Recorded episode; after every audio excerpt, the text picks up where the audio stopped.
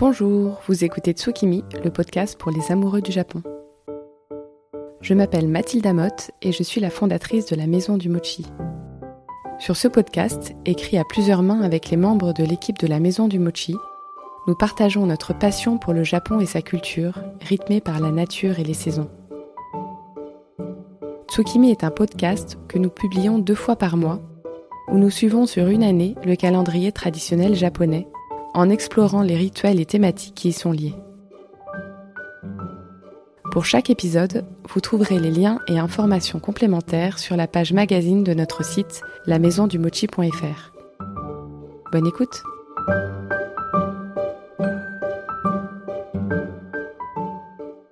Ryoko Sekiguchi est une journaliste, écrivaine et poétesse japonaise qui vit en France. Elle est l'auteur de nombreux essais, d'un roman ainsi que de plusieurs recueils de poésie, ce qui en fait un oiseau rare de nos jours. C'est pour moi une invitée toute particulière dans ce podcast, car Ryoko s'est beaucoup intéressée aux saisons. Elle a notamment écrit le fameux essai Nagori, un terme que nous avons évoqué aux épisodes précédents et qui évoque, je cite, la nostalgie de la saison qui vient de nous quitter. Ryoko m'a aussi fait l'honneur d'écrire l'introduction de notre livre commun sur le Kyureki qui vient de sortir. C'est donc un épisode qui vient boucler le premier cycle de ce podcast que nous avons lancé il y a tout juste un an. Bonjour Ryoko Sekiguchi, un grand merci d'avoir accepté mon invitation. Pour commencer, pourrais-tu te présenter en quelques mots? Euh, Je suis auteur, enfin écrivaine, euh, de l'expression française et japonaise. Euh, je me qualifie parfois comme euh, traité littéraire. Euh, je, donc, enfin, j'écris beaucoup sur les cinq sens. Je dirige aussi une petite collection qui s'appelle Le Banquet. Et j'ai piqué en éditant les livres qui ont rapport à tout ce qui nous nourrit. Très bien. Et quand tu étais petite, que rêvais-tu de faire? Ah, je pense que euh, j'ai trouvé euh, mon euh, le, texte, un petit texte que j'ai écrit à l'école, donc à l'âge de 9 ans, j'écrivais que je voulais être Éditrice. Éditrice Oui, Donc, je trouvais ça très classe. Ah oui, je comprends. Et c'est fou parce que euh, souvent, les, rêves d'enfants sont assez éloignés de ce qu'on devient adulte. Mais pour toi, euh, tu as vu assez juste des petites. Ah, euh, c'est vrai que c'était ma passion depuis petite. Hein. Enfin, les livres comme objet aussi, bon, bien sûr, le contenu. Mais je voulais être à côté des livres, quelle que soit la, quelle que soit la manière. Donc euh, voilà. Donc Et tu as grandi autour de livres. Peut-être tes parents euh, étaient euh, des grands lecteurs ou C'est mon c'est mon grand-père qui était éditeur. D'accord. Et, voilà. Donc comme mon, mon, grand-père était la star pour moi, donc ah je voulais être comme lui. J'étais très fière. Et donc je dis bon ben quand je serai grande, je vais être éditrice, mais moi aussi. Trop classe. voilà. Et précisément, donc tu es née à Tokyo tu y as grandi et tu as fait des études d'histoire de l'art. Euh, de quel type de Japon es-tu l'héritière? Quelle culture tes parents t'ont-ils transmis? Oh alors, euh, je dois avouer que quand j'étais petite, enfin quand j'étais petite, quand je venais, enfin quand, et puis quand j'étais jeune, quand j'étais adolescente, euh, je dois que je, je, détestais tout ce qui est japonais. Ah euh, parce que euh, je rêvais euh, de d'aller en Occident. Je trouvais que le Japon était en fin fond du monde et que le centre du monde se situait toujours en, Occident. Pour moi, surtout mm. l'Europe. mais mais tout de même, je pense que c'est surtout la, littérature japonaise que, que mon grand-père m'a transmis comme euh, la passion pour la littérature euh, japonaise et aussi euh, ma mère qui a été cuisinière. disons, m'a beaucoup appris, mm, non pas forcément que de, de faire la cuisine, mais aussi surtout le, de la notion de terroir. Euh, on ne disait pas comme ça à l'époque, Mais euh, comme euh, il était une mais fervente militant euh, d'écologiste Ah avant bon? l'heure, Ah. oui, donc c'était quand même assez assez rare dans les années 70 Ah et, oui. et 80. Et, et donc je pense que on est avec ma mère, on est on est on a on a visité souvent chez les petits producteurs. Hmm. le verger, euh, tout ça, donc qui fait que bien que citadine, euh, je pense que c'était très proche de la nature, de ce que je, savais d'où euh, viennent tout ce qui nous nourrit. D'accord. Et ta mère était cuisinière. Euh, oui, elle avait une petite école de cuisine. Excellent. Oui. Et de cuisine euh, de, de quel type, euh, de quelle inspiration? Alors, euh, elle, elle était spécialisée sur la cuisine, sur les cuisines plutôt chinoises, mais bien sûr que comme elle donnait les cours euh, aux plutôt des non-initiés, euh, les jeunes, euh, à l'époque, en fait, ça existait, les jeunes japonaises qui attendaient euh, Hmm. euh, leur mariage euh, avec beaucoup de, de rêves et de d'illusions. Oui. et, et donc, c'était euh, c'était plutôt la, la cuisine euh, euh, familiale, assez simple aussi. Mais euh, ce que j'aimais bien, c'est que, euh, que j'aimais beaucoup passer euh, donc à l'école après mon école. Euh, parce que euh, c'était un peu l'école des femmes. Ah oui, euh. Après, en fait, après les cours, les, ces, ces élèves restaient un peu pour prendre du thé, pour Mm. parler de leur vie. Et, et euh, j'aimais beaucoup cette atmosphère, euh, un peu Ah oui. sororité, euh, mais autour d'aimer. D'accord. Et c'était de la cuisine chinoise, tu, tu Oui, mais, mais ils apprenaient tout. Ils Oui. apprenaient, enfin, bien sûr, la cuisine dite occidentale, aussi la cuisine japonaise, bien sûr, Mm. euh, mais la cuisine qui est, qui est simple, accessible, Mm. euh, ce qu'on peut faire et- Au quotidien, Au oui. Hmm. Oh là là, génial. Puis tu es partie en France pour étudier l'histoire de l'art à la Sorbonne. Qu'est-ce qui t'attirait dans la France à cette époque-là? Tout, tout, enfin tout. Oui, euh, c'est. Je pense que c'est euh, cette altérité parce que rien ne nous ressemblait. Euh, bon, bien sûr, la, Chine, Taïwan, la Corée, en fait, les, les, les pays qui, sont, qui sont voisins sont très différents du Japon aussi, bien sûr, mais, mais, mais quand on est jeune, on, c'est- enfin, surtout, moi, je, je, voulais, je voulais tout découvrir et surtout découvrir l'inconnu. Donc la France représentait pour moi non seulement l'inconnu de, de, de- de ce centre du monde, mais aussi euh, par son histoire, euh, était relié aussi euh, au continent africain au- Hmm. et euh, au, au monde Moyen-Orient. Donc en fait, j'avais l'impression que en étudiant quelque chose sur la France, euh, je pourrais apprendre aussi d'autres mondes, d'autres Mm. zones, euh, d'autres régions euh, du monde. C'est hyper intéressant ce que tu dis, euh, que de ton point de vue, depuis le Japon, on, on trouve la France en effet très proche de, du continent africain, Mm. alors que nous, en, en France, on a beaucoup moins cette impression-là, mais c'est vrai que je comprends tout à fait euh, Mhm, qu'on mhm. ait cette sensation. Bah, évidemment, c'est beaucoup plus proche, il y a le bassin méditerranéen qui a un lien... euh, euh, un lien dans- entre tous ces Bah pays. et puis euh, mm. vous, enfin, vous aviez aussi des échanges dans le Bien dans, sûr, euh, en histoire, voilà, durant l'histoire, oui. Mm. C'est et puis aussi, je pense que c'était ça qui qui m'a libérée en quelque sorte parce que pendant pendant longtemps, euh, nous les Japonais, on a cette image de qu'il n'y a que Occident et euh, Orient et que euh, nous faisons partie de ces, orientaux. Alors que euh, en venant en France, bon, bien sûr, euh, surtout à Paris, on voit les gens de de, nationalités différentes. Et puis après, je suis partie aussi euh, voyager euh, dans les pays, bien sûr, au Maghreb, au Mali, euh, en Égypte. Et, enfin, les... et après, en fait, ça ça m'a ouvert, le, comme c'est une sorte de... Ça m'a créé, aidé à créer une sorte de troisième pilier. Donc le Japon, la France, donc l'Occident. Et puis, euh, bah, sur- euh, surtout euh, pour moi, les Moyen-Orient. Le Moyen-Orient. oui. Oui, parce que tu as écrit un livre notamment sur... sur, sur Beyrouth. Sur Beyrouth, Et, et, c'est vrai que ça relativise beaucoup de choses, en fait, quand on, quand on réfléchit à, sur une question, et puis ça nous évite de tomber dans les, dans les pièges de dualisme. Hmm, intéressant, oui. Et aujourd'hui, ta vision de la France a-t-elle changé? Qu'est-ce que tu apprécies toujours? Euh, Ce que j'apprécie toujours.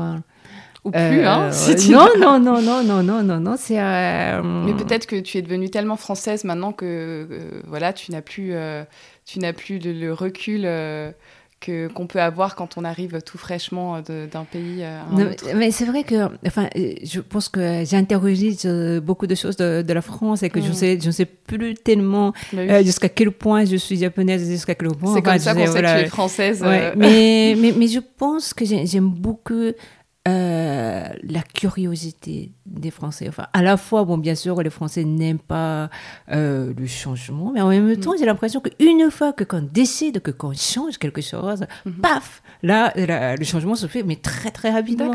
Et puis, euh, et puis, j'ai remarqué ça aussi dans la dans la cuisine pendant. vous savez, parfois, on, a une image, on, a a priori pour, ben, je, sais pas, un, un, type de plat ou bien une, une culture culinaire.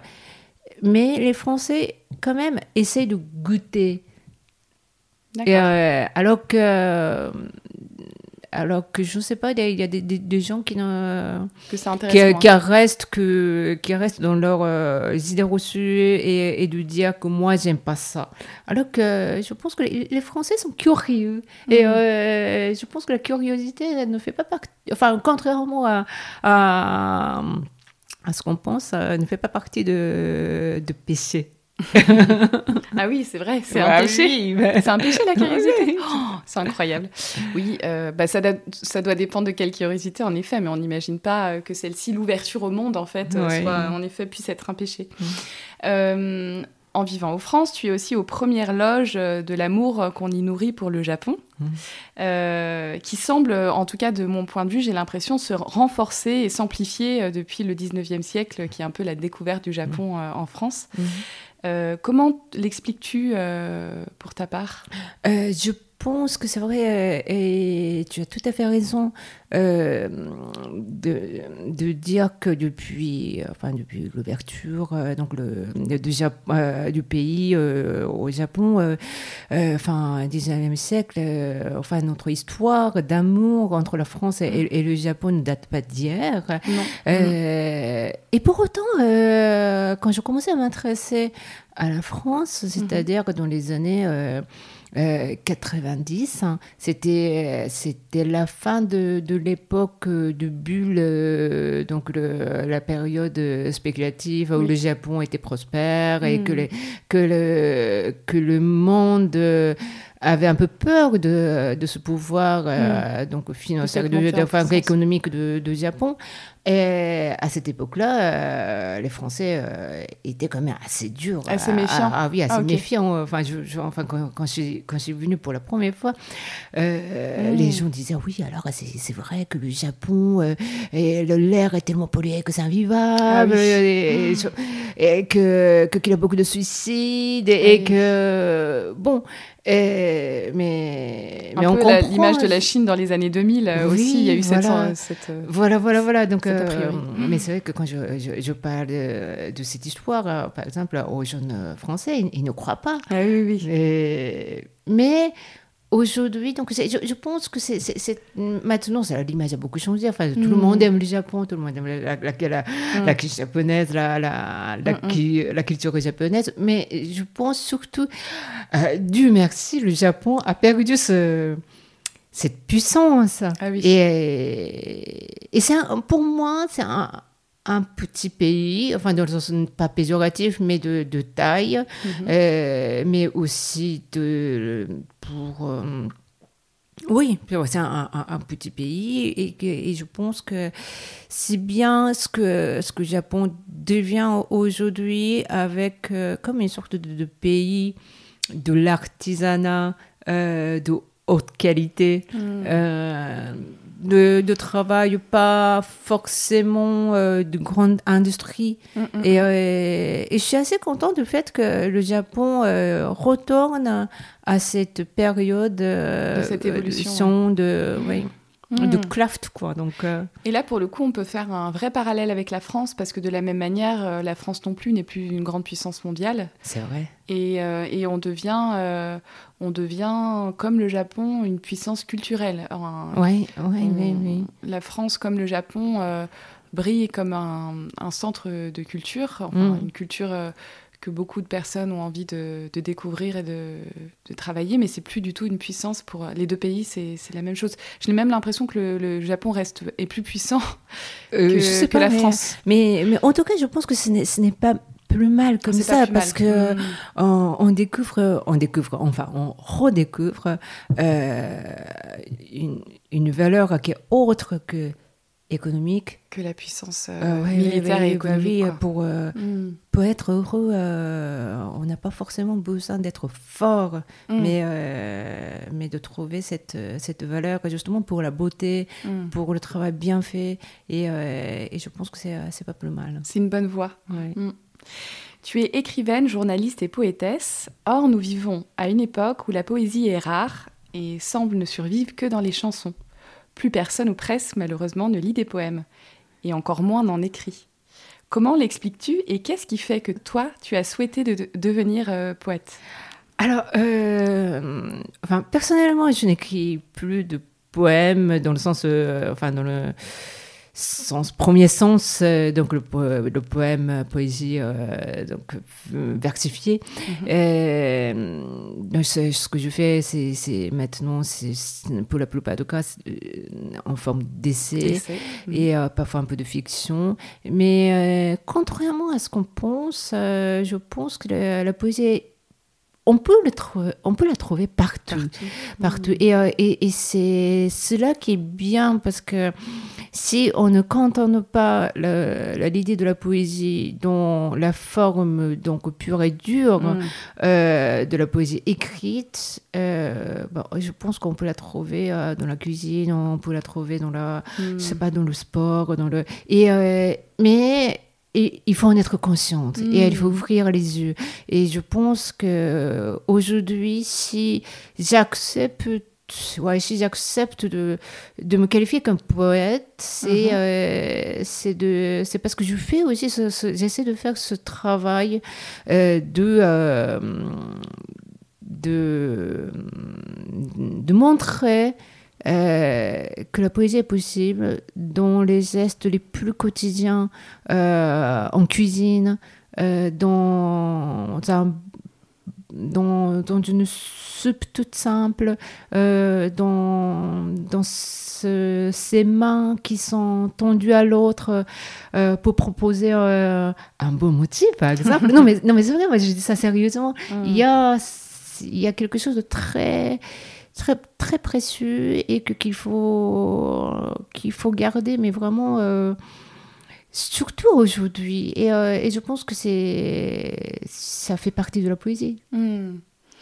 Donc, euh, selon toi, la poésie, donc pendant des siècles, on a considéré comme poésie un arrangement particulier de mots, une Mhm. forme très spécifique, mais finalement, euh, toi, tu vois le poème dans plus une le fait de, de savoir regarder euh, certains gestes ou, ou d'écrire ou, ou oui ou contempler certaines euh, Ouais. toutes sortes de choses. Bah oui, fait, voilà, euh, donc ou- ouvrir les yeux et, et aussi être attentif au monde, parce que le, le monde en soi est très, très, très, très beau, moi, je, je trouve. Mm. Et, et aussi, la poésie a, a beaucoup écrit euh, sur la nature aussi. C'est une sorte de, de forme qui est née pour... euh, pour louer la, là aussi la, la, la, la, beauté infinie euh, de la nature. Et, euh, et je pense que c'est un peu vers quoi la cuisine et la pâtisserie du XXIe siècle doit tendre. Hmm. Cette, euh, plus que des saveurs ou des textures pures, enfin, rudimentaire, premier degré, viser ce que fait la poésie, c'est-à-dire ajouter du sens. Et faire sentir mm. justement la nature derrière la, chaque bouchée aussi. Mm. Et ça, ne, ça, en fait, ça peut ne pas être bien sûr quelque chose de très sophistiqué. Ça peut être quelque chose de très simple, mais fait avec attention, avec euh, cette euh, intention de, de jeter un pont entre, entre la nature et, euh, et notre table, en fait. Notre table. Mm. Mm. Super intéressant. Mais retournons au Japon. Mm. Justement, quand tu y retournes, où aimes-tu aller? Bon, bien sûr, euh, je, je, je, passe quelques temps avec, euh, avec mes parents, mais il y a euh, pour moi la, une douzième famille. je vais à Okayama, dans une ferme. Euh, qui, a, qui s'appelle Yoshida Bokujo, donc la ferme Yoshida, donc qui est, euh, c'est la famille Yoshida-san, donc qui a, qui fait des, des fromages, hein. mm. donc, euh, mais qui, qui ont des vaches. D'accord. Donc, c'est, ils sont des, des vrais fermiers. Et, et, et j'apprends toujours plein de choses avec, euh, avec cette famille, parce que non seulement donc, ils font des, des fromages japonais, mais qui, enfin japonais, mais, euh, mais qui ont été formés en Sardaigne, donc euh, ils font super mm. bon à Cavallo, mais aussi j'apprends énormément de choses parce que à la fois ils font tout, ils ont construit leur maison eux-mêmes, les caves d'affinage eux-mêmes. récemment, ils ont construit avec un, un architecte, une sorte de cabane, euh, mais vraiment expérimentale, mais vraiment auto, autonome en énergie. Donc, bon, bien sûr, l'électricité, le l'eau, euh, assainissement de l'eau, de, euh, de chauffage et, tout. Et, et, chaque fois, c'est à la fois c'est une leçon et puis bah, les, les formations. Et on peut euh, la visiter, cette ferme ou, euh, euh, non, Mais, mais on peut acheter les, les, fromages. Et, on peut les acheter où Sur le site ou quelques grands magasins. D'accord, super. Hum, ça donne envie. quels sont les lieux que tu rêves encore de visiter au Japon? Ah euh, il y en a beaucoup parce que comme je suis partie euh, jeune, enfin jeune mm. plutôt relativement jeune, euh, juste après mes études, il y a beaucoup d'endroits je ne suis pas allée parce que par exemple, tout simplement, je ne suis pas encore allée à, Hokkaido, ce qui est, quand même une aberration. Et, Hokkaido. Ah oui. Oui, bah oui, bah oui bien sûr. Et puis les petites îles, il y a beaucoup de, de, de de petites îles euh, que, que je n'ai pas visitées. Euh, et mm. j'aime beaucoup aussi prendre des, des bateaux, mais euh, pas des grands bateaux, mais des, des, justement des petits bateaux pour aller dans, dans, des petites, îles. Petites îles. Mm. Comme un peu en Bretagne, ce serait l'île d'Ouessant. Voilà, donc c'est mm. ouais, Je, je, pense que ça fait partie. Pour moi, quand je quand on pense les voyages euh, à l'intérieur euh, du pays, euh, je pense à ce mode de, de déplacement. Hmm. Et tu as une des petites îles en tête que tu aimerais visiter? Alors, j'aimerais plutôt revisiter l'île d'Amami. D'accord. à, côté de, de Okinawa. Euh, j'ai visité une fois il y a une dizaine d'années euh, dans le cadre de, de l'université euh, libre pour euh, apprendre un peu la, la, la musique euh, d'Amami, parce que par là, il y a, donc, il y a beaucoup de... Euh, chaque, presque chaque île a, a, a sa gamme musicale différente. la, la langue, enfin, la langue, le, le dialecte, enfin, le, parler est différent. Mm. Et donc, il y a une, une telle richesse euh, musicale et, euh, et, et, à l'époque enfin, enfin bien sûr donc j'avais des on, avait des, des, échanges avec les, les habitants mais, mais, mais je ne comprenais que dalle. De leur ce qu'ils disaient donc c'était c'était incroyable. Et donc il, disait bon vous parlez vous parlez japo japonaise. Ah oui. Donc moi c'est vrai japonais de, enfin pas de continent mais de, ah du principal Ah et, donc, j'ai dit, bon, pardon, pardon, pardon, la prochaine fois, je vais apprendre. donc, rassurez-vous, si vous visitez euh, l'île d'Amami, si vous ne comprenez rien, c'est pas normal, à cause de votre japonais. c'est bon ça. Bon, il y a certaines parties en France où on a du mal, mais de là à ne vraiment pas comprendre, euh, c'est, hum, je pense pas que ce soit, euh, ce soit possible. Ça doit vraiment être euh, très extrême, et c'est aussi, ça s'explique peut-être par la géographie du Japon. Oui, et puis bien sûr, au début, il faisait des efforts, enfin les efforts, de gentillesse, de, de, ne parler en fait avec notre japonais en fait après. Et, au, bout de 20, pardon, 20 minutes, ils se sont dit bon, là, on est fatigué là. J'ai entendu dire que tu avais notamment voyagé au, Japon avec Olivier Rollinger pour lui faire découvrir le pays. Comment est-ce arrivé et quel itinéraire avez-vous suivi? Ah oui, alors c'était euh, dans le cadre de, de Château pour lequel euh, je travaillais pendant un moment. Et euh, à l'époque, Olivier était vice-président de, de Château. Et parce que lui, il a fait plusieurs fois la tournée euh, des conférences euh, pour euh, la préservation de ressources halieutiques. Et puis bon, là, le, Japon n'est pas n'est pas forcément un, bon élève en la matière. Donc, c'est vraiment c'était très important mmh. que qu'il fasse ce genre de de, conférences et euh, je, je, trouvais vraiment admirable qu'il se déplace euh, euh, parce que ce n'est pas pour justement pour la Bretagne en fait c'est pour le Japon il peut tout à fait dire que que, enfin que, que, ce qui se passe au Japon ne, l'intéresse pas mais et, et donc on a j'étais là en fait comme comme à la fois interprète mm. mais euh, mais, mais aussi comme euh, on, a, on, a, on a formé un vrai euh, combi tandem parce que je, me souviens une fois la, la, comédie que c'est quand on a visité au ministère de la pêche. Hein. Mhm. Bon, bien sûr, enfin les, les, Japonais, le, le les, les fonctionnaires ont fait tous les blabla comme quoi voilà tout va bien au Japon, la pêche, il n'y a pas de surpêche et que qu'il y a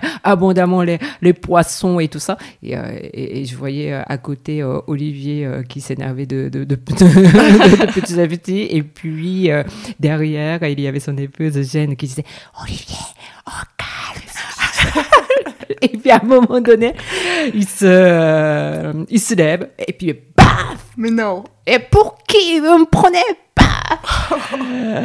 Donc incroyable euh, au Japon de faire ça. Euh, voilà. Euh, et, alors le plaisir que j'ai eu de faire pareil en japonais et, et, bah oui bien sûr bien sûr en tant qu'interprète. Et, mais j'étais mais vraiment la joie pardon mais la comédie. Et, bon bien sûr les, les, fonctionnaires alors nous n'avons plus de temps on va passer à l'autre et puis, bon, après, Olivier et moi, on est, on a, on, s'est plus quittés.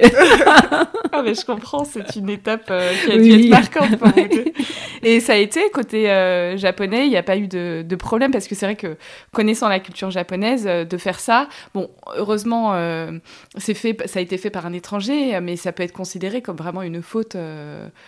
mais je, je pense qu'en fait, plus, justement, puisque les Japonais ne peuvent pas le faire, c'était important que que quelqu'un comme Olivier Rollinger le, euh, le, fasse.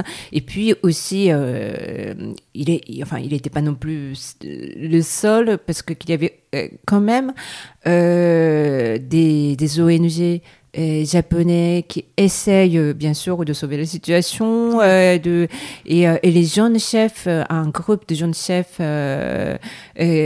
qui essaient de sensibiliser leurs clients euh, à, apprécier plus euh, les poissons méconnus, par exemple. Et euh, il y avait tous ces jeunes chefs qui étaient là pour le soutenir. Et donc, mm. c'était aussi une belle histoire. bien sûr. Et, qui nous donne l'espoir de penser que peut-être le changement est possible, même au Japon. Donc, mm. donc on, j'ai vu les deux côtés.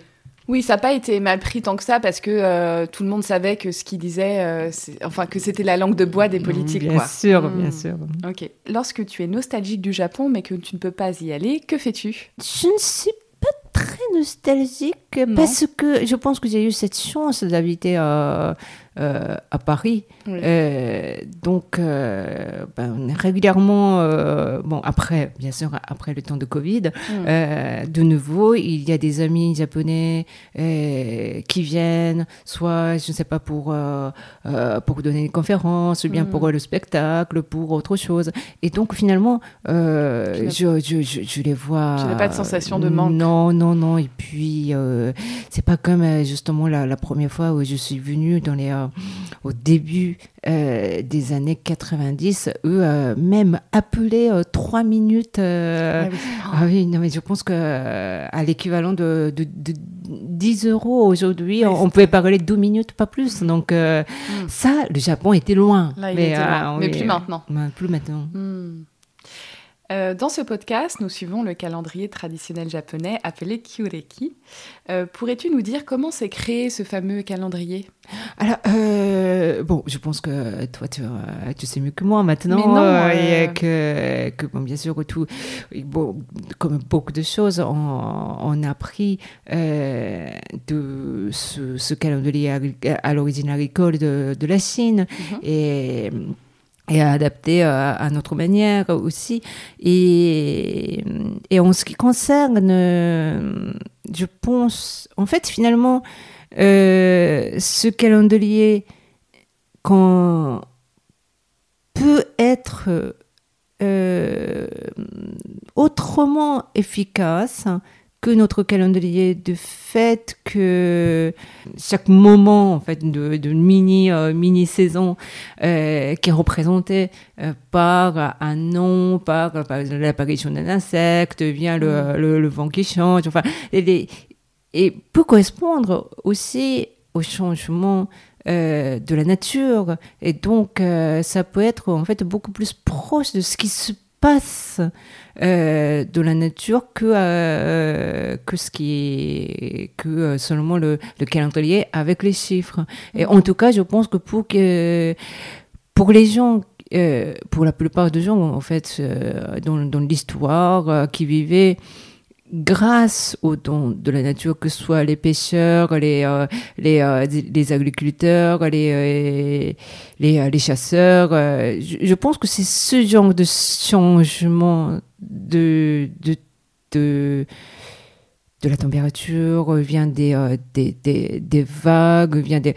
était plus important mm. comme repère. Comme repère. Ouais. Et et même pendant longtemps, aujourd'hui, on a un peu perdu, mais, mais on commençait la lettre, quand, on, quand on écrit une lettre, on commençait la, salutation euh, en évoquant toujours euh, de, le nom de, de, la micro-saison. De la micro-saison. Ah Et donc, à chaque fois, quand, enfin, quand, surtout quand, quand on écrit une, une lettre euh, un peu plus euh, formelle, enfin, même, même, même quand on, est, euh, quand on écrit à une un ami, une amie, euh, quand on est un peu cultivé, bien quand on fait un peu attention, euh, on ouvrait aussi le, calendrier parce qu'on n'a on a pas, nous, on n'a pas le calendrier par cœur non, non plus, et, euh, et, vérifier dans quelle micro-saison on est.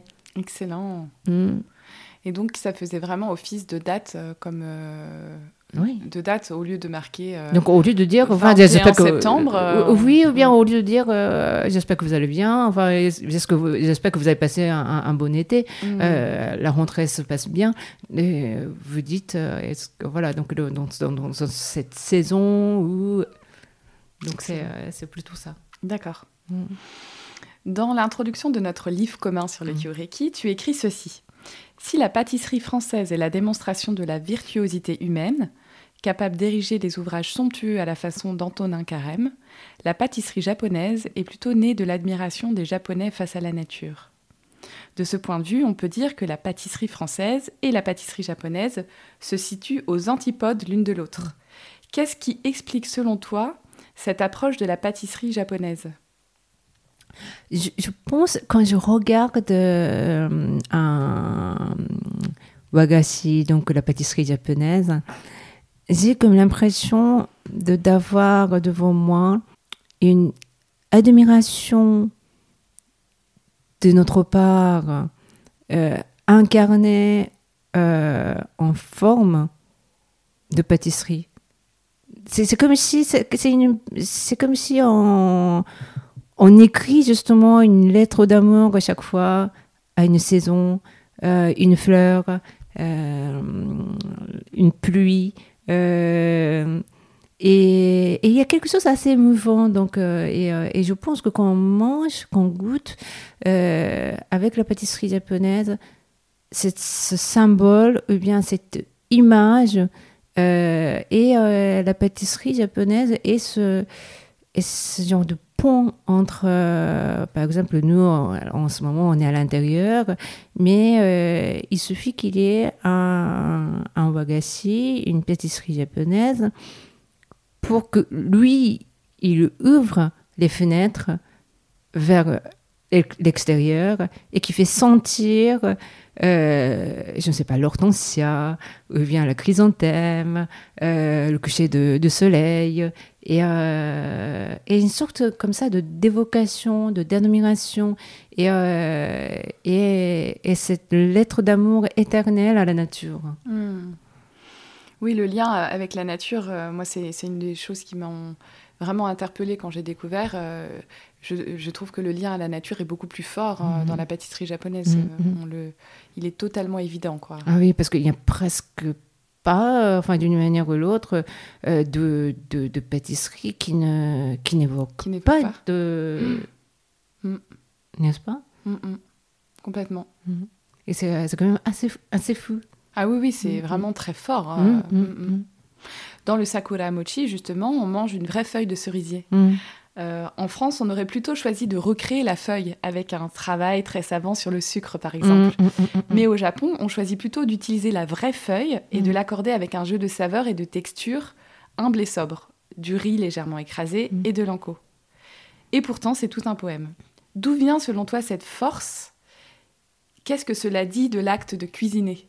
Je, pense que dans ce, geste de d'intégrer une vraie feuille euh, dans la pâtisserie, il y a quelque chose euh, d'être en collaboration euh, avec d'autres types de vivants ou bien avec la nature. C'est-à-dire qu'on ne peut jamais faire quelque chose tout seul et que même si on est, euh, enfin, je sais pas, un, pâtissier, mais vraiment talentueux, a besoin de la main de la nature, euh, parce qu'on peut très difficilement faire plus beau. Euh, mm. Euh, que la nature. Et puis aussi, on, voit ce genre de, de, respect dans la cuisine aussi, parce que dans la décoration, par exemple, quand on dresse la table, euh, il y a parfois... on introduit, on, met quelques feuilles, n'est-ce pas, euh, donc sur, par exemple, sur ou bien sous euh, l'assiette, pour aussi introduire, pour inviter euh, l'extérieur, la nature dans notre assiette. Même si, enfin, donc ça, c'est des, des, feuilles qu'on ne mange pas, mais de dire que, voilà, c'est ce qui se passe c'est ce qui se passe à l'extérieur. Et tout ce que oh, vous êtes en train de manger, en train de goûter, vient aussi de l'extérieur. Et, euh, c'est pareil aussi, en fait, la, pâtisserie, bien sûr, le, poudre de riz, le inco, euh, tout ça, en fait, finalement, vient de l'extérieur, vient de champs, vient de... Et, euh, et c'est une sorte de rappel, je pense. Ce, ce rappel est très important. Oui, là, ce que tu dis, que tout vient, on voit le lien euh, très directement euh, avec la nature. Euh, par exemple, si on reprend le sakura mochi, mm. le riz, il est presque entier. Mm. le haricot, donc c'est souvent même, il est, il est le l'anko, donc il est grossier, donc mm. concassé, on sent le haricot dedans. Euh, ce qui est super intéressant, et, c'est vrai que là-dessus, euh, je suis pas sûre d'être, euh, de comprendre tout à fait, donc j'ai besoin de tes lumières pour m'aider à percer ce mystère, mais il y a quelque chose de l'ordre de... J'ai l'impression que chez nous, dans la pâtisserie française, on recherche le goût à tout prix. Mmh. mais que la leçon qu'on a dans la pâtisserie japonaise, c'est que le fait de se régaler, euh, ça vient du goût et de le raffinement, ça vient du goût, mais pas que de ça. En mm. effet, euh, c'est ce lien avec la nature euh, qu'on n'a pas vraiment en France, pour être honnête. C'est vrai, mais en même temps, enfin, euh, on peut aussi, enfin, quand on ne connaît pas, et, quand c'est ce que je pensais aussi quand j'étais petite, et que tout, moi, quand j'étais petite, je n'aimais pas trop la pâtisserie japonaise parce que je, je pensais que enfin, tout a le même goût. Ah oui. Mais c'est vrai que au, niveau gustatif, mm. surtout Nelikili, euh, voilà, donc le, mm. les, les, pâtisseries pour la, la, cérémonie de thé. Enfin, c'est toujours pareil. En fait, si on, on, on, pense au goût, au goût, au goût, mais mais la forme n'est pas pareille. Mm. C'est c'est ce qui se représente. En fait, c'est assez paradoxal parce qu'à la fois, bon, bien sûr, on imite la, la on, on, a, on invite la, la, la nature. Euh, pour euh, être le plus près possible de la nature. Mais en même temps, après, la, la, les matières, les ingrédients, c'est toujours pareil. c'est toujours pareil. Mais c'est comme si on a, ce n'est pas ça qui compte, mais ça qui compte. Mais quel symbole on crée à hmm. partir de ça? Et, et, presque comme si il fallait pas donner plus de euh, l'importance au, goût, que ça pour que qu'on soit plus attentif au symbole, à ce lien, euh, au, euh, paysage euh, déployé dans, dans chaque pâtisserie. Excellent. Parce que c'est vrai que c'est un reproche que l'on peut faire et on le comprend tout à fait. Le fait que c'est euh, c'est souvent le même goût. Mm, euh, mm, et en mm, effet, les Nerikiri, euh, j'avoue même que pour mon livre, j'ai en tant que française, que bonne française, j'ai eu envie de changer un peu les intérieurs de temps en temps. Bien sûr. mais c'est vrai que, que, que, que, en tant qu'objet de contemplation, euh, on a envie, euh, enfin le message c'est de s'émerveiller de la nature mmh. et donc euh, finalement ça divertit si jamais on ajoute plein de goûts différents, etc. Et je pense que c'est une sorte de clé et, qui a la forme de chaque, par exemple, fleur pour ouvrir la porte de, de cette enfin de pour contempler mieux cette fleur par exemple donc c'est je mm. pense qu'il y a quelque chose comme ça donc en, en, en, goûtant par exemple je ne sais pas une, une pâtisserie qui a une forme d'hortensia on dit pensez à cette pensez à cette fleur pensez mm. à à la floraison, pensez à, ce, la, la, à la rosée qui est sur les pétales. Et, euh, et je pense que c'est cette méditation-là qui est, qui est peut-être plus important. Mmh. Oui, parce qu'en fait, il faut revenir aussi à l'origine du wagashi, euh, ce pourquoi il a été créé. C'est pas, euh, en effet, euh, juste pour se régaler, mmh, mmh. mais c'est pour accompagner la cérémonie du thé, Chanoyu, et qui était un moment enfin c'était pas une prière en soi mais quand même un moment sacré quasiment c'est vrai c'est vrai.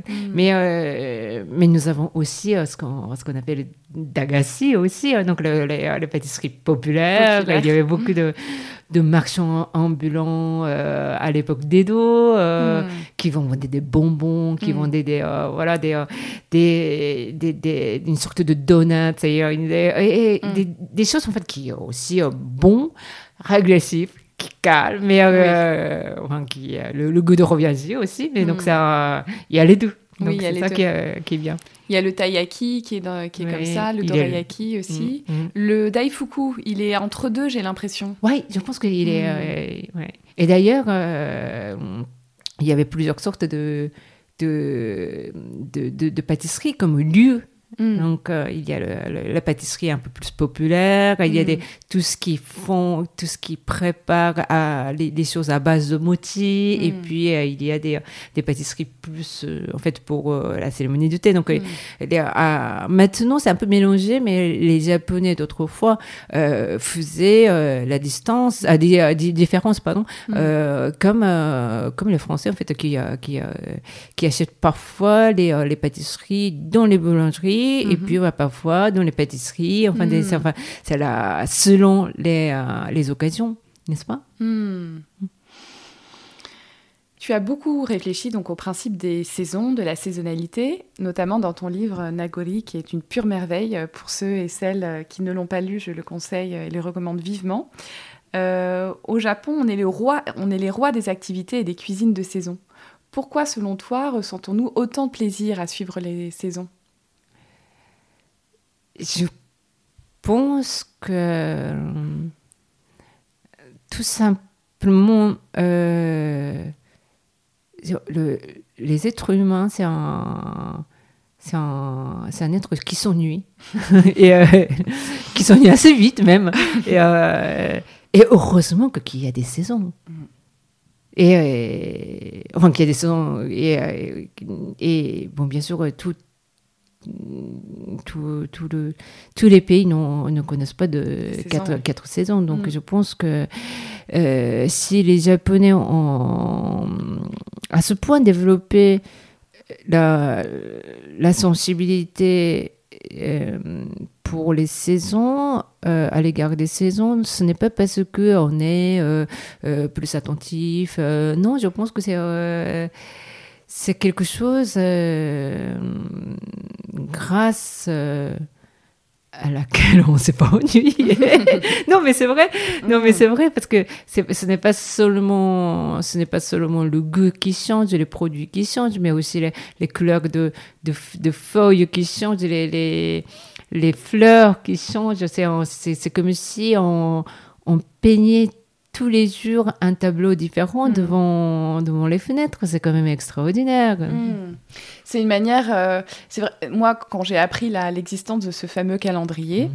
euh, ça m'a rempli de joie, mais vraiment une joie pure enfantine. Je, ne comprenais pas pourquoi, euh, honnêtement, et d'ailleurs c'est aussi la raison pour laquelle je te pose la question, parce que j'ai du mal à comprendre toujours pourquoi ça me met autant en joie.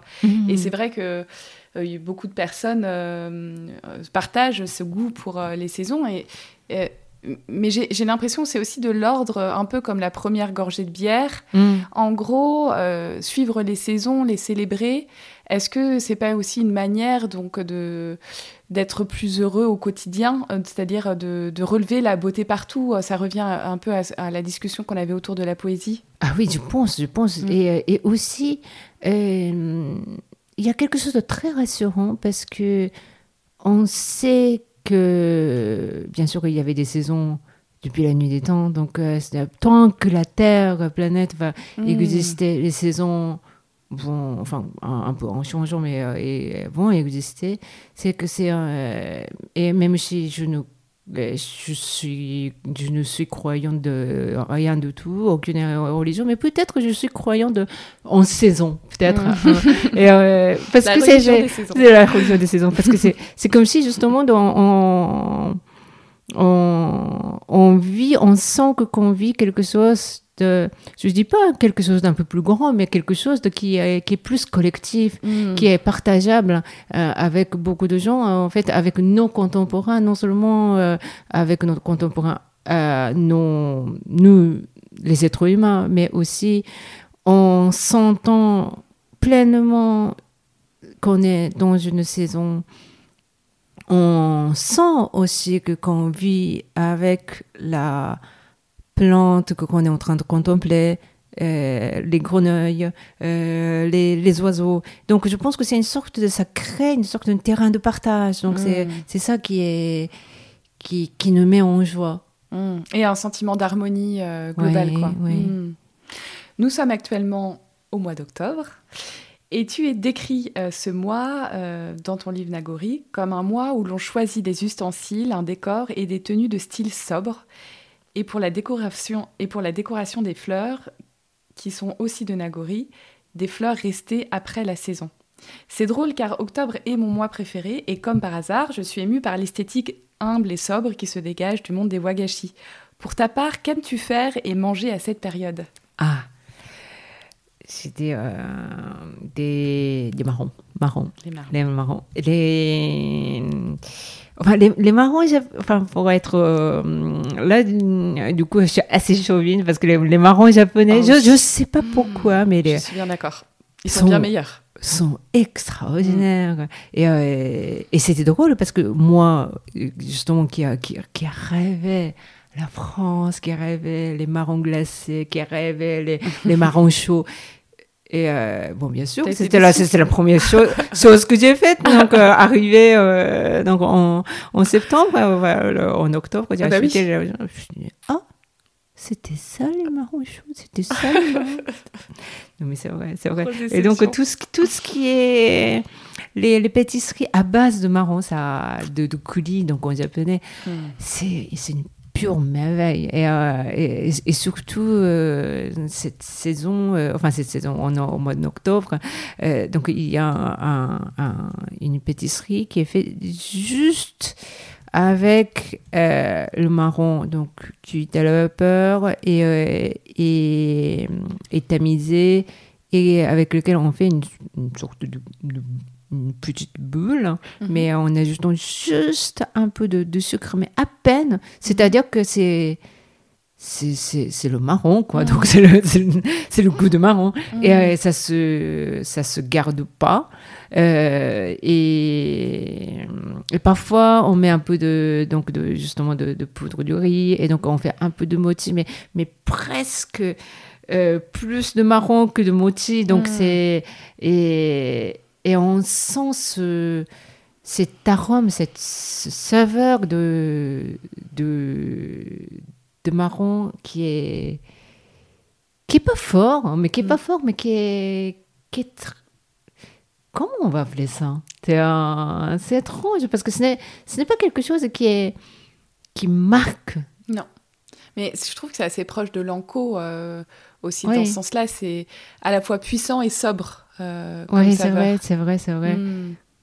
Hmm. oui, euh, qui, pour moi, le marron, il y a quelque chose euh, de très incarné, quoi. J'ai, ça n'a pas goût de terre, hein, pas du tout, mais non, quelque chose pourtant d'enraciné, quoi, de, de. Ah oui, oui, oui, oui, oui, oui. Hmm. Mais en même temps très réconfortant. Très rond, ouais. très rond. C'est, c'est comme comme le premier jour, on, a, on a décidé de, de d'avoir un, un, petit chien chez nous.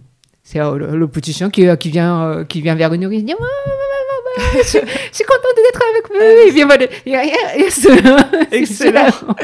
D'un chien, un chien au caractère très joyeux. Et voilà. Excellent. Alors là, ça, c'est du parallèle. Hein. et d'ailleurs, cette pâtisserie dont tu nous parles, elle, tu, c'est quoi son nom?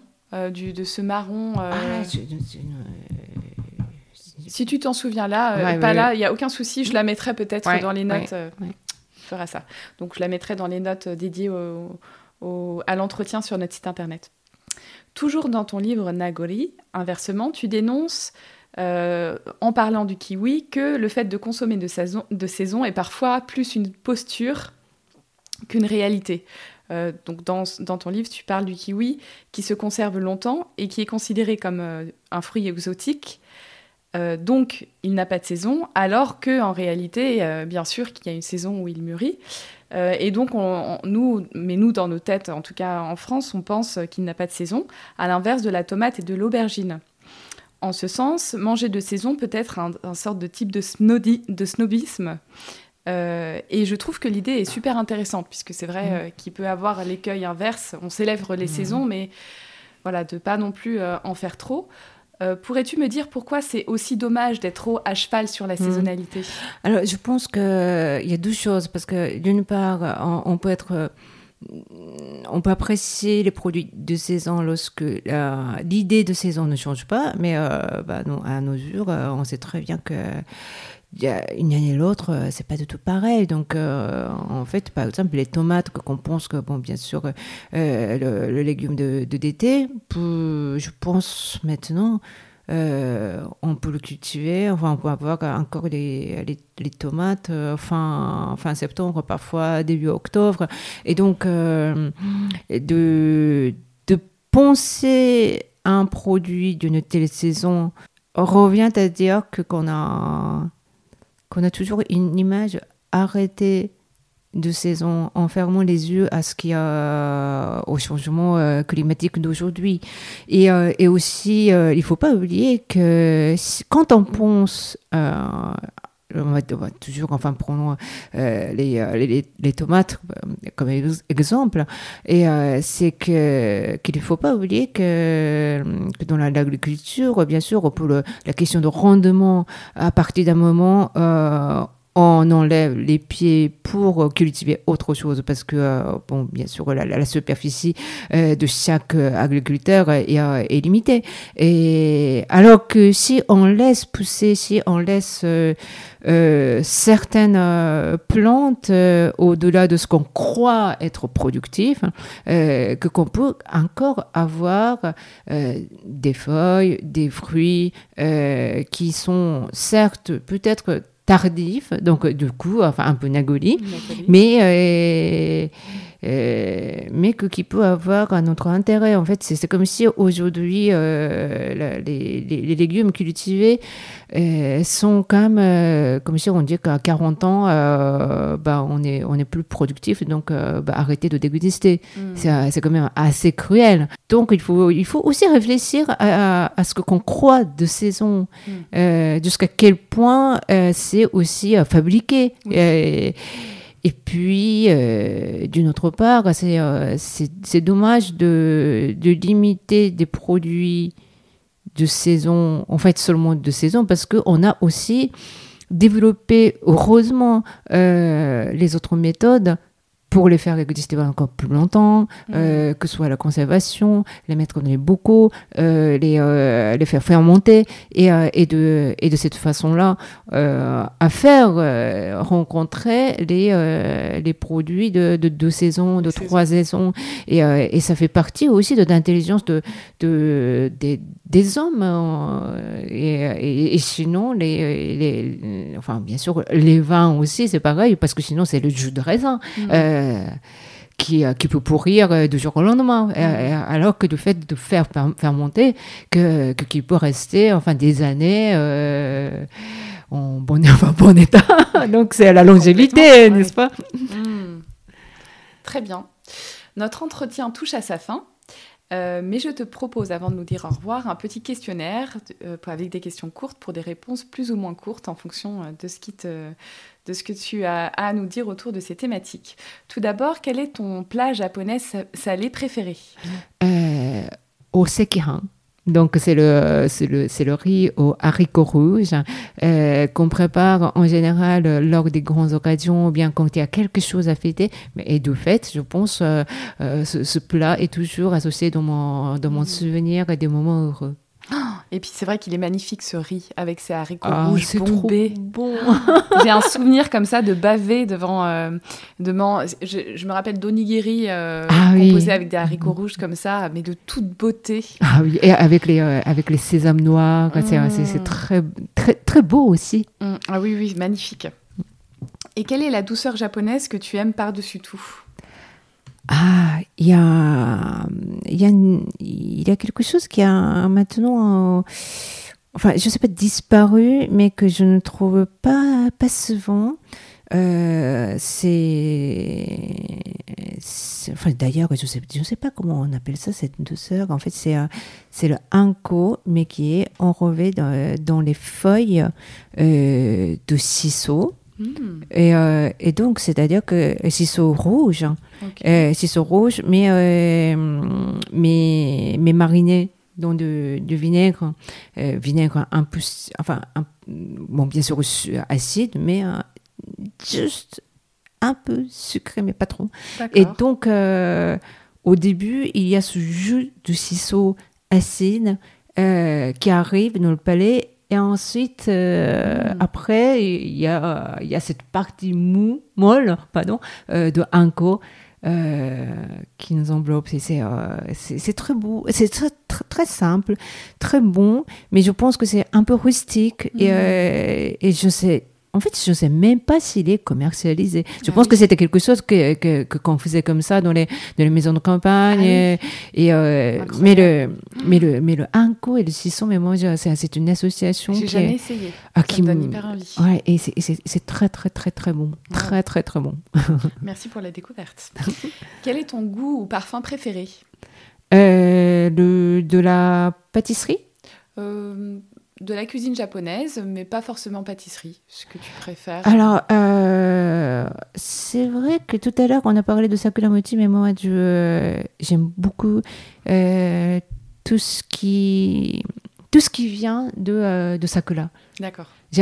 Par exemple, chaque, chaque fois, j'achète, euh, que, que, chaque, que, je, que je, vais au Japon, j'achète les, les, les, fleurs de sakura mm. salées, mm, mm. euh, mises au sel, et, euh, et je fais par exemple le riz avec, le, avec ce, les, les, feuilles, c'est très très bon, et, et on met dans le, dans le, un pain le, le, pain au anko euh, et donc il y a juste un, une fleur de, de sakura donc euh, au mm. salé euh, pour voilà pour contrebalancer mais mais c'est ma mère faisait dans la enfin mettait en milieu de madeleine et c'était super bon aussi donc voilà les fleurs mm. c'est et, mais les feuilles aussi, j'aime beaucoup. Et, mm. et quand tu m'arrives de, d'arriver au, moment de, euh, de Sakura, enfin Sakura, même après, parce que les feuilles existent. Et euh, les, euh, les, les, quand je vais, par exemple, chez des amis avec, qui ont des, des, des arbres non traités, mm-hmm. euh, bah, je fais la cueillette des, ah des, des, feuilles et bah, je les mets au sel. Et puis bah, ça, se, ça se garde c'est très parfumé. C'est très parfumé. Comment tu décrirais le, le goût euh, sakura euh, pour ceux qui n'ont pas goûté? Euh, bah c'est le c'est le goût de kumarine kumarine enfin oui le kumarine voilà donc c'est le c'est le c'est le c'est enfin le la molécule olfactive mais qui et en fait du coup je, je, parle de ça parce que quand, quand tu as dit quel est le parfum préféré? Mm. quand dans le parfum, oui. il y a cette, euh, cette, euh, ce, part de cumaline. Moi, j'ai un faible. C'est facile de me séduire avec ce. Euh, avec cette molécule. cette molécule et c'est quelle molécule? Excuse-moi, je ne suis pas. Ah, je connais pas. Mm. Ok. Et qui a cette, euh, donc ce, ce, parfum un peu d'amande amère. D'amande, voilà. Ok, ok. Ah oui, voilà. Donc, par exemple, l'essence d'amande amère, mhm. euh, ou bien de mm. d'amande amère euh, le qu'on met dans le dans le oh, je, ne sais pas comment on appelle ça en, en, français le le dessert très enfin le fameux dessert chinois qu'on fait avec le lait d'amande ah, je connais pas. Et, et, ça aussi, j'aime, parce que je sais que c'est, il y a Cette, euh, ce composant que tu adores. Ouais, hmm. eh ben, je te redemanderai euh, hmm. le nom de ce composant pour qu'on puisse, euh, parce que je ne connaissais pas, je savais pas qu'il avait un nom. mais oui, on voit le rapport entre, en tout cas, l'amande amère et puis la feuille, hmm. la feuille de sakura. Si tu étais un goût ou un parfum japonais, quel serait-il? Ah oui, c'est vrai, il y a cette question. euh... Qui n'est pas la plus facile. Hein, non, je, je, pense que je, euh, je pense que je suis euh, Yomogi. Yomogi. yomogi euh, L'armoise. L'armoise, hmm. ouais. Et... Donc un peu médicinal. Un peu médicinal, un peu amer, mais, mais en fait finalement, c'est pas si difficile. Non. Pas si difficile, parce que même les enfants, bon, au début, première fois, on dit ouais, non, mais c'est amer, mais euh, les enfants japonais. Euh, Ils adorent. Ah oui. Yomokimochi. Yomokimochi. Donc, et, et, une couleur un peu sombre, mais qui est paradoxalement fait partie de, de, de goût de printemps donc lumineux. Donc euh, moi j'aime bien ce cette qui est du, du côté en cohabitation de deux, deux points qu'on croit opposés. Hmm. Et quelle est la saison que tu apprécies le plus? Ah, là, euh...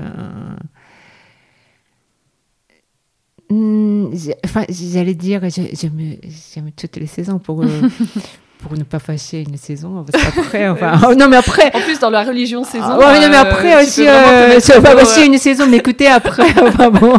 Mais, mais bon, alors, c'est quand même une, un moment, enfin plutôt, euh, quand, que j'apprécie beaucoup, c'est c'est juste après l'entrée dans l'hiver. Donc, mm. l'entrée dans l'hiver est toujours difficile parce qu'il commence à faire de plus en plus froid, le, euh, le, le, ciel gris. Mais une fois qu'on est entré, qu'on a passé le seuil, mm-hmm. Après, on est dans, le, dans, un, dans un monde un peu euh, doux, de, de feu de cheminée, de, c'est le moment, on est à la maison, c'est le moment aussi de, pour moi de l'écriture, parce qu'en hiver, j'écris beaucoup. Et donc, c'est, c'est, c'est juste après qu'on a passé, qu'on a ouvert la porte de l'hiver et que qu'on a refermé la porte de, et là, on est à l'intérieur et on se sent bien. Et ben c'est super parce que en plus euh, c'est vrai que l'hiver est peut-être euh, des quatre saisons euh, celle qui est la moins aimée. Et donc donc ce que tu dis je trouve ça super ça la réhabilite. Top. Aurais-tu une bonne adresse autour du Japon en France à nous partager? Si je dis la maison de Moti ça va pas. Mais si moi je trouve que c'est très bien. Non mais c'est vrai c'est vrai parce que c'est c'est, il y a un côté euh, vraiment, je, je, pense, dans, le, dans ce motif euh, réconfortant. Et puis, euh, c'est, je, je conseille, bon, bien sûr, quand, quand, quand on a des choses, quand on a des, enfin, quand, le motif est bien dans n'importe quelle occasion, mais quand on est heureux aussi, quand on, est, quand on partage un repas, mais mais quand je, suis un peu fatiguée, par exemple, quand je suis un peu. le moti est vraiment réconfortant.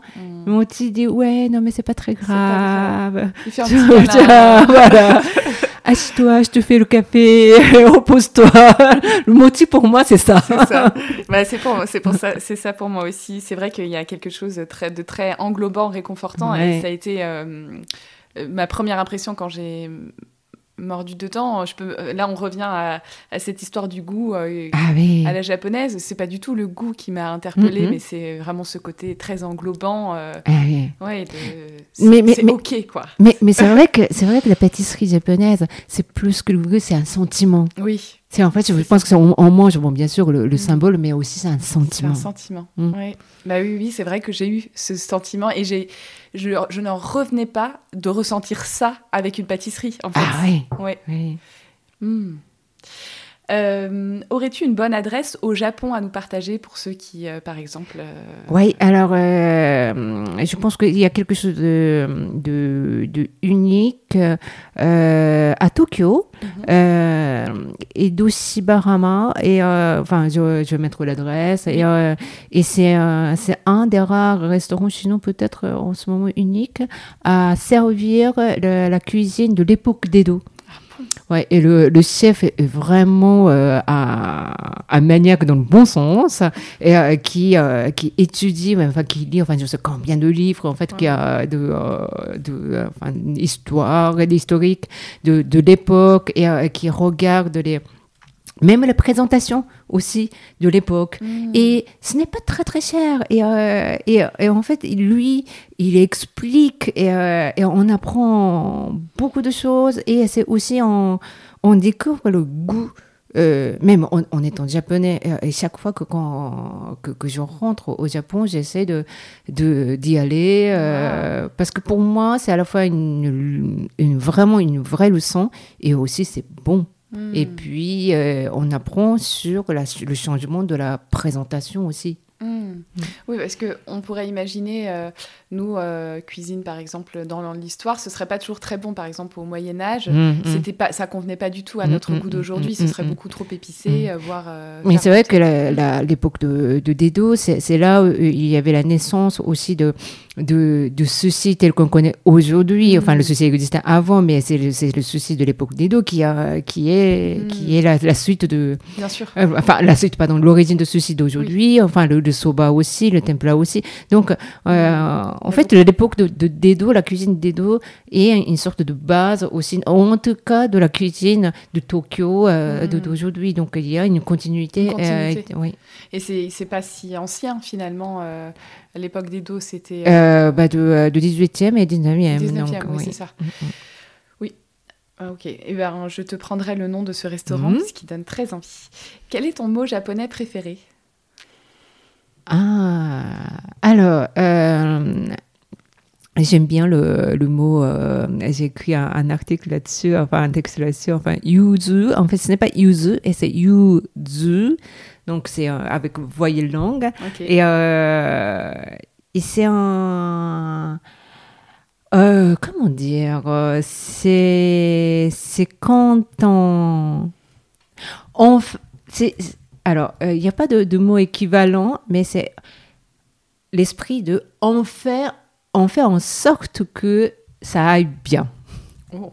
Voilà, voilà. Donc c'est c'est-à-dire que c'est- une sorte de système D. Mm. Et, euh, bon, donc s'il y a un, un petit problème, il faut pas que ça soit un gros problème. Donc les petits problèmes de tous les jours, euh, use, c'est en fait je te je te fais un petit service, ou bien j'ai un, petit arrangement, mais euh, voilà. Donc c'est aussi, ce n'est pas un, un- une grande aide, mais de petites attentions, de petites aides, que petits arrangements que qu'on peut faire chacun aux autres dans la vie quotidienne. En fait, finalement, moi, je pense que s'il y a c'est tous ces, ces petits euh, le- l'entassement de, de petites at- attentions le, le- la, la vie quotidienne sera bien meilleure en fait la, Mm. la vie, la vie que- enfin c'est le, le, bonheur euh, finalement n'est pas fait que des, des- des grandes choses Mm. c'est vraiment de d'accumulation euh, de euh, de toutes petites choses de, de, de- je- je- voilà donc c'est Mm. yuzu c'est ça ce n'est pas viser enfin grand chose mais euh, mais des tout petits soins qu'on qu'on prend aussi aux autres. Et c'est une expression, c'est un nom, c'est un adjectif? Euh, alors c'est un un nom Ah euh, et et- et il y a même euh, y a même un temple euh, pour souhaiter que le, que le yuzu vienne dans, dans notre vie. Ah donc c'est à dire que ce n'est pas encore une fois ce n'est pas un grand bonheur Ouais. mais qu'en fait, on fait en sorte que, que, que, ça coule, en fait, voilà, que, que se passe, les choses se passent bien. En fait, c'est, comme une sorte de, de, de plomberie. D'accord. De plomberie. Plomberie, enfin, euh, que, que l'eau coule. C'était inattendu. voilà. ok. Que tout, que tout coule, que tout, Tout roule, coule, quoi. tout, voilà. Mm. C'est important, non? Ah, c'est très important. Enfin, quelle personnalité ayant une relation privilégiée avec le, Japon souhaiterais-tu entendre dans ce podcast? Alors, euh, c'est euh, c'est à la fois, comment dire, euh, un de mes collaborateurs, parce que euh, quand je travaille, je ne travaille jamais toute seule, donc surtout sur le Japon, euh, je travaille souvent euh, avec, par exemple, je sais pas, des, des traducteurs à qui je fais confiance pour ma collection de, chez Biquier, ou bien les chefs japonais, et puis donc ce, ce magazine spécialisé sur la culture japonaise, donc qui s'appelle le Et, euh, et, et dans lequel euh, donc je contribue euh, assez régulièrement et et le rédacteur en chef, donc Émile Pacha, c'est un, un, très jeune rédacteur, mais qui, est, qui a vraiment une, à la fois une connaissance, une ouverture, un sens aussi de d'audace de parler parfois des choses euh, pas très faciles, mais non pas pour critiquer, mais pour euh, justement pour que la société japonaise euh, aille mieux aussi. Donc, je pense que c'est ce travail, alors que, c'est un Français que qu'il fait pour le Japon est important parce que je, sais que qu'il reçoit aussi euh, de la part des lecteurs japonais euh, de le remercier en, disant que que que- qu'ils étaient qu'ils étaient vraiment reconnaissants de qu'on qu'on s'intéresse à eux ou bien une telle communauté ou bien un petit artisanat ou bien euh, une, une petite région ou bien une histoire euh, qu'on connaît pas forcément euh, qui ne- n'entre pas dans les grands médias et, et voilà donc il y a plein d'autres histoires à- à, je pense à vous raconter Mm. Bah, merci beaucoup pour, pour la, la bonne attention. Notre entretien touche à sa fin. Un grand merci Ryoko. merci beaucoup Je vous dis à très bientôt pour l'épisode dédié au mois de, de novembre. Et je vous remercie pour votre écoute. Au revoir. Au revoir. Vous retrouverez les notes de l'épisode sur notre site internet lamaisondumochi.fr dans la partie magazine avec des liens vers les ressources dont je vous aurai parlé. Si vous avez aimé cet épisode et que vous souhaitez le soutenir, la meilleure façon de le faire est de lui mettre une note 5 étoiles sur Apple Podcast, avec si possible un petit commentaire, ce qui permettra de le faire connaître. N'hésitez pas non plus à le partager aux personnes qui pourraient être intéressées. Merci pour votre écoute et à très vite.